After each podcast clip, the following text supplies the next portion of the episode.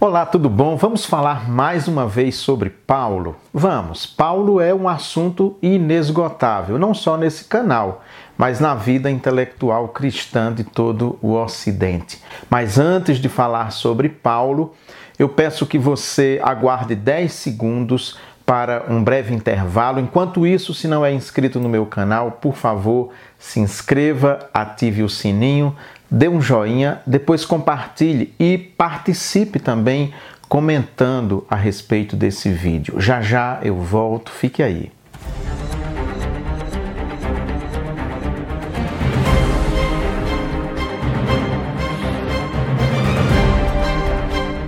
E aí, tudo bom, né? Vamos falar um pouco mais uma vez sobre Paulo. Hoje eu quero falar rapidamente sobre este livro aqui, Paulo, Vida e Pensamento, de Udo Schnelle, que é também autor de uma teologia do Novo Testamento excelente, que ainda no futuro eu quero falar sobre a teologia do Novo Testamento dele. Udo é um pesquisador luterano com uma vasta vida dedicada aos estudos, sobretudo à vida de Paulo. Paulo desperta sempre muito o interesse. Eu digo assim, sem medo de errar, que é o autor ocidental mais comentado nos últimos mil anos, pelo menos, é Paulo. A obra dele é difundida, é o autor que provavelmente mais influenciou o Ocidente nos últimos dois mil anos não nos esqueçamos que ele é autor de 13 cartas no Novo Testamento. Durante muito tempo acreditou-se 14, porque se pensava que ele era autor também de Hebreus.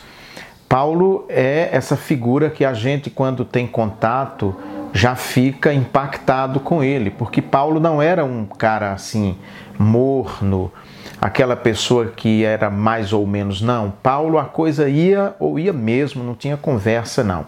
Era assim com Paulo, o fariseu, vai ser dessa maneira também com Paulo, o judeu cristão. E o Dushnell deixa essa questão muito clara, esse, esse estudo, esse parâmetro que ele cria então sobre a vida de Paulo. Essa é uma edição conjunta da editora Paulus e da Academia Cristã. Então, a Paulus é católica, a Academia Cristã é de orientação protestante. Uma tradução excelente de Monica Otterman. E a publicação desse livro aqui é de 2020, relativamente recente. Eu quero dar uma passada aqui no sumário para a gente ter uma ideia, porque não dá, o livro tem mais de 800 páginas, então é um livro, é um calhamaço mesmo.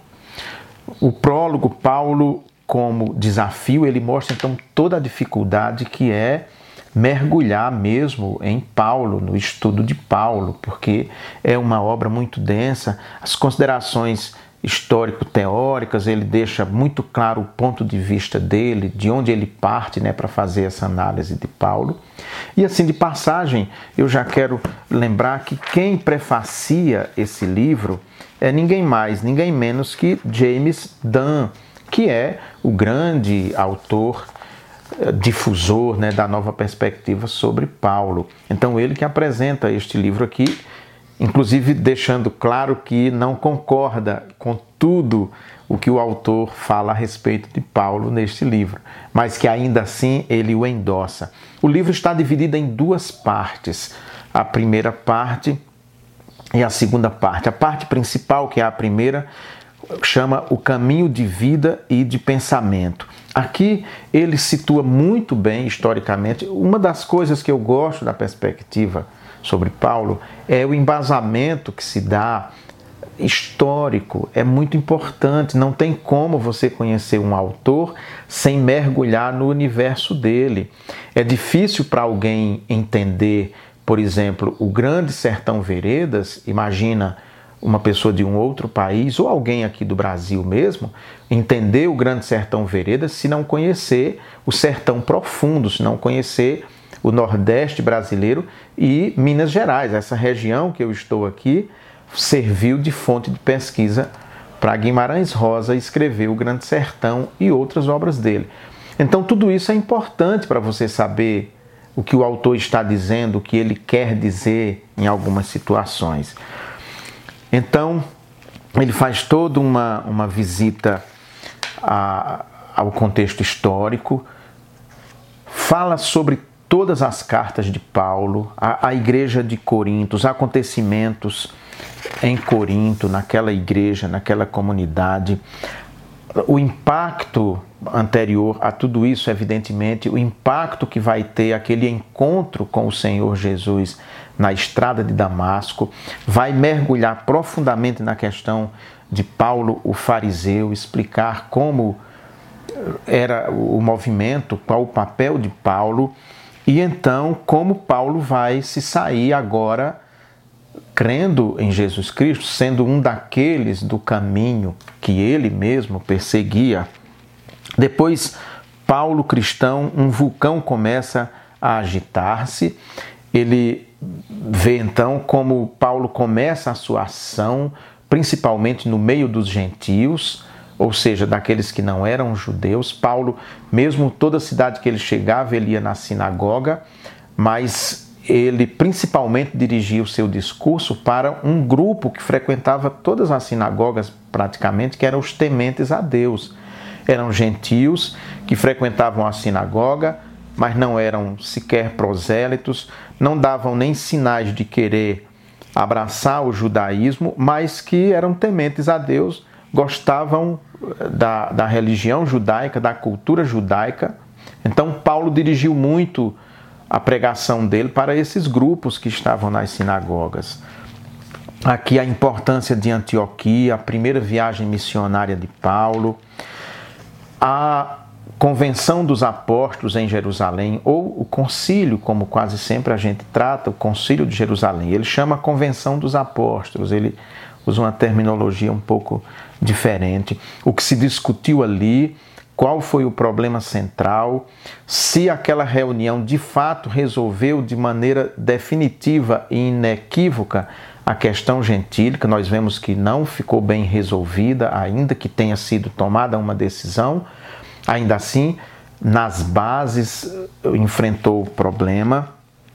E aí, a missão independente dele, o trabalho missionário que ele faz, a questão do diálogo que Paulo vai manter com o judaísmo do segundo templo, a cultura helênica, ou seja, a cultura grega, a cultura grega e também a cultura romana.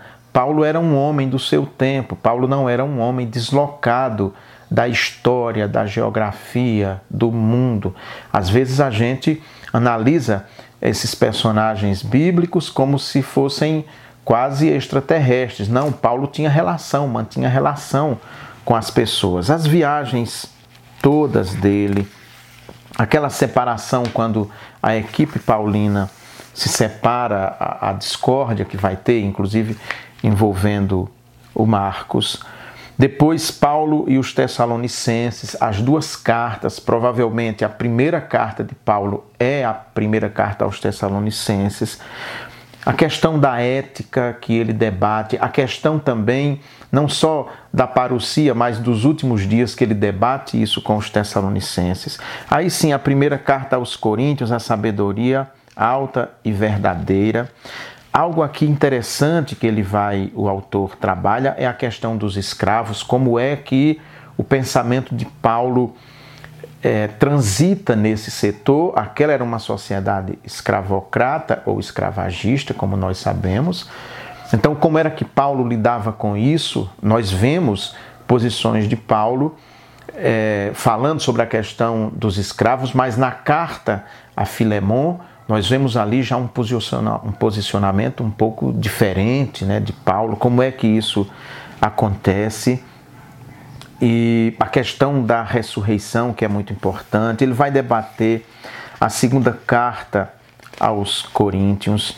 E aí a carta importantíssima que ele faz um estudo exaustivo importante, que é a carta aos Gálatas, a partir daquele conflito galaciano que nós conhecemos, o conflito com Pedro, inclusive com o grupo de Tiago, da, da igreja de Jerusalém.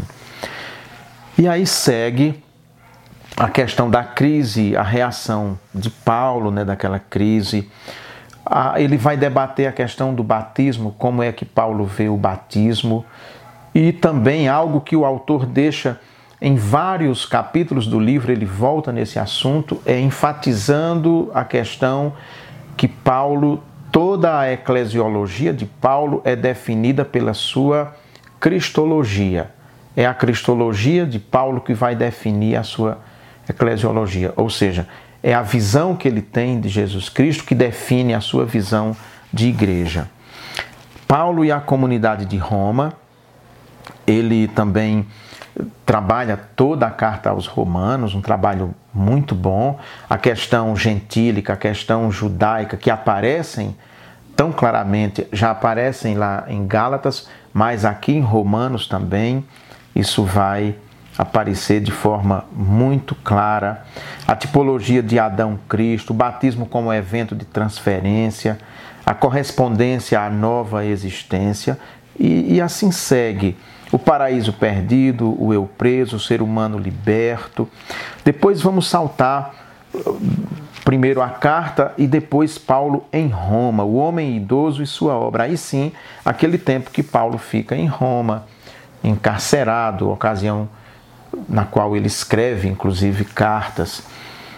E, e, toda essa questão desse período dele, de sua prisão em Roma, as condições da prisão, quem estava com ele, como ele estava se sentindo naquele momento.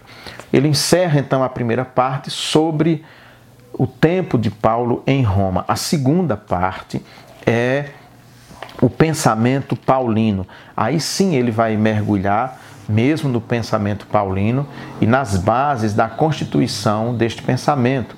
Algumas questões, por exemplo, que o autor coloca, que Paulo resolve questões éticas nas comunidades para as quais ele escreve, ele resolve questões éticas, ele não recorre à Torá, ele não recorre à lei de Moisés, recorre a outras fontes para debater questões éticas, questões morais. Eu citaria aqui a questão do casamento, do divórcio, tudo isso. Paulo, é, nós vemos que, por exemplo, no divórcio, ele é muito mais radical do que fora Moisés, por exemplo, sobre divórcio, sobre todo, todo esse assunto. Então, o autor advoga que ele não recorreu em algumas questões morais à Torá, à lei de Moisés, mas a outros conhecimentos que ele tinha à sua disposição naquele momento. E o diálogo, inclusive, que ele faz com a filosofia grega, com a cultura grega que estava presente no cotidiano de todo mundo naquela época.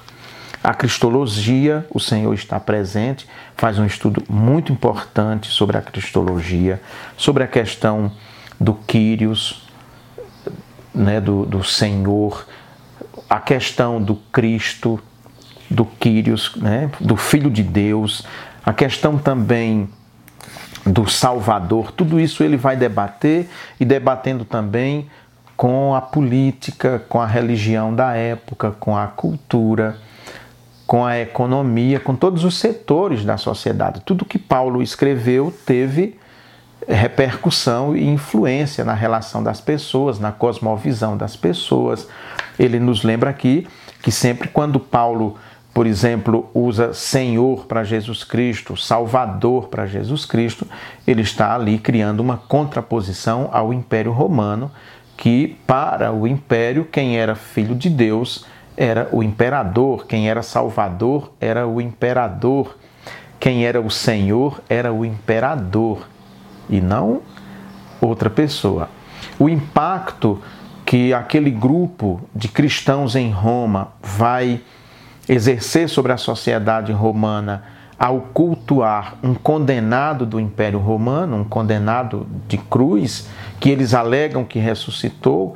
Então, isso vai provocar um impacto muito grande na vida das pessoas, principalmente porque aquele grupo, muitos eram ex-escravos, pessoas de condição de vida muito humilde, muito simples, que tinham saído das classes mais baixas da sociedade.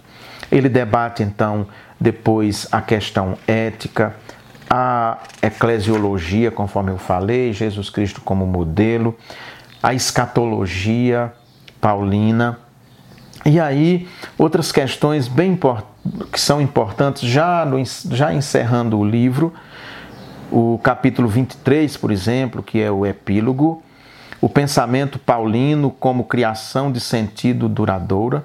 Então, toda a questão filosófica, a questão teológica do pensamento de Paulo, mas principalmente filosófica, e Jesus como justificativa última dotada de sentido. É um calhamaço, conforme eu falei, quase 900 páginas, 871 páginas. De todo o material, eu tenho muita coisa sobre Paulo, tenho investido muito na aquisição e na leitura a respeito de Paulo, tenho dedicado muito do meu tempo, nos últimos dois anos pelo menos, a pesquisa nessa área e essa obra aqui é uma obra que, sem dúvida nenhuma, me impactou pelo conteúdo, pela visão, é, pela questão de referências. Ele dá aqui muita referência, então há muito para a gente pesquisar, muito para a gente viajar ainda a respeito de Paulo o apóstolo dos gentios, que Udo Schnelli, esse grande teólogo luterano, um dos maiores do século XX, esmiuça aqui em Paulo, Vida e Pensamento, e é a minha dica de hoje para você que está disposto a mergulhar no universo de Paulo. Tá bom? Por aqui, né? Então, eu fico por aqui. Um grande abraço até breve com mais um vídeo e se você gostou desse vídeo, se você ficou até agora, por favor, curta. Se não é inscrito no meu canal, se inscreva, deixe o seu comentário aí embaixo, que ele é sempre muito importante e relevante. Se você tem curiosidade a respeito de algum livro, quer também que eu faça uma divulgação, que eu bata papo aqui sobre esse livro, deixa também aí nos comentários, tá bom? Tchau, tchau. Até a próxima semana, se Deus quiser.